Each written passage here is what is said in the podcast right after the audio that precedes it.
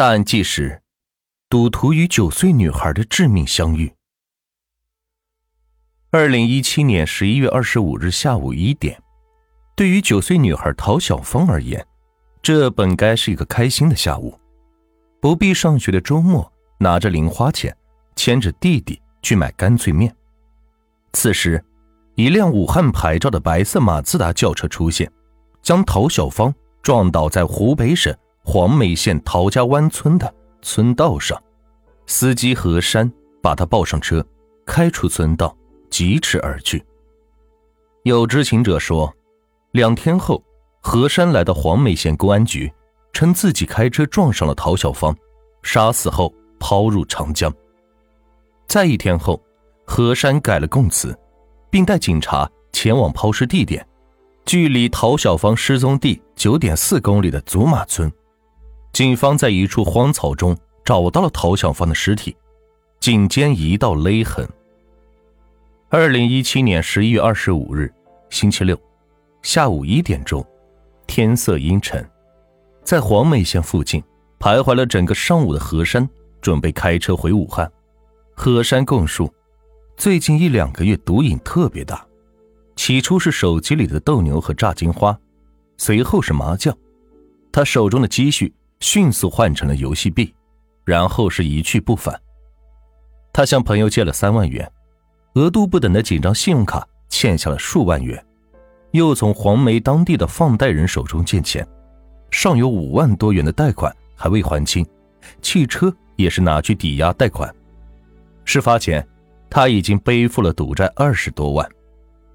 何山，一九八八年出生于湖北省的黄梅县亭前镇。他此前并无犯罪前科，亦无肇事记录。何山在武汉做水电工，怀孕三个月的妻子正在娘家养胎，儿子与小芳同龄，由住在亭前镇某村的爷爷奶奶看管。在距离被害女童七公里之外的亭前镇，很少有人将何山和赌博联系在一起。事发之后，多位村民在接受采访时表示，何山面色白净。沉默少言，有时回到村中，总站在院落中与父亲一起干活。如果问的多了，他们就再加一句：“何山这个人有点傻。”幼儿时期的沉默寡言延续到成年。何山的姨父称，何山逢年过节回家探亲时，总是远远的站着看着，哪怕再热闹的场合，也很少与人搭话。何山的母亲说。何山初中未毕业，就到了广东的服装厂做学徒、打工。后来是受不了颈椎疼痛，赚钱不多，便回到了武汉做水电工。何山的姨父说，何父对何山是特别严苛，导致何山对父亲是心存忌惮。接近案件的知情者透露说，何山供述，哪怕这一刻赌债临头，他情愿四处寻找放贷人。也不愿回家求助，让父母失望。何山供述，他越是输，越是赌。他有一个多月没有接过水电工的活了，寄希望于在麻将桌上翻身，回本是遥遥无期，放贷日却是逼近。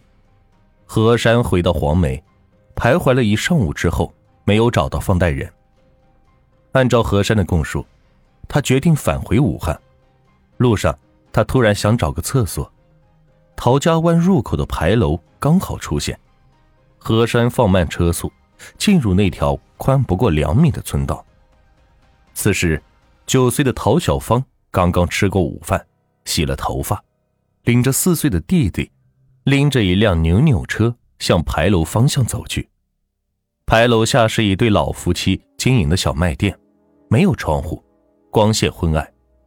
破旧的架子摆着种类不多的零食和生活用品。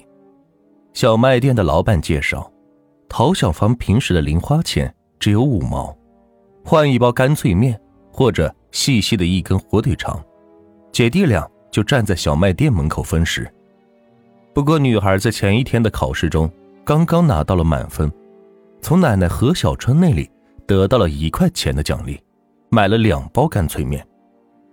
姐弟俩运气不错，他们在回家的路上拆开包装，得到了一张“再来一包”的卡片。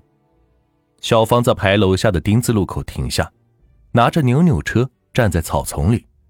弟弟转身跑回小卖店兑奖，跑回来，再拆开，又是再来一包。刚好从此路过的一个村民看到这一幕，他说：“他看到弟弟从门楼跑来，小芳站在草丛里向他招手。他还告诫弟弟往边上点，不要在中间跑。”陶小芳的奶奶何小春说：“她自己去年在家门口被电动车撞坏了脚，有半年多没有办法正常行走。陶小芳此后是格外的注意安全。”此时的何山没有找到厕所，准备原路返回大路，一边盯着手机，一边缓慢的开。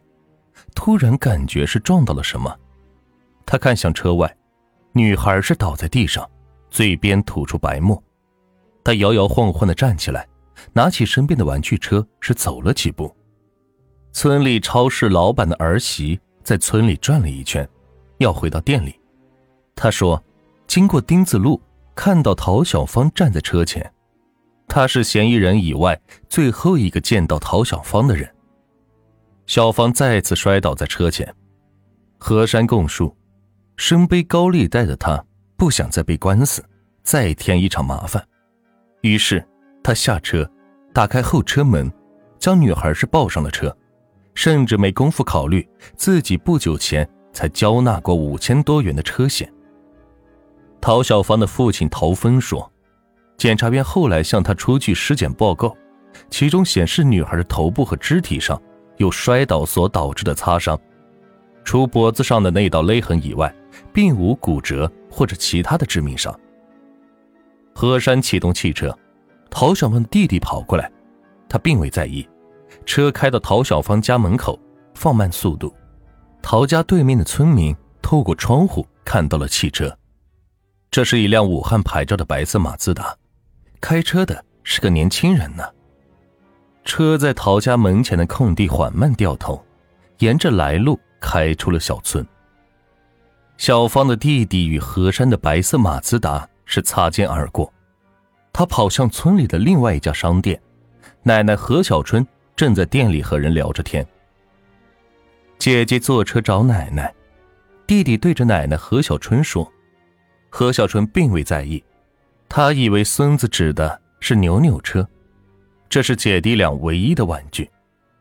开出陶家湾后不久，何山从后视镜中看到了女孩的嘴角依然是流出白沫，便将一条空调被盖在了她的头上。车行至五组镇，人烟是更加稀少，车道盘山，另一面是陇平水库。小芳清醒过来。坐起身，要求下车。何山并未停下，反而是加快车速。四个多小时之后，天色渐暗，何小春要回家做饭，找遍了小芳的同学家，才发现孙女不见了。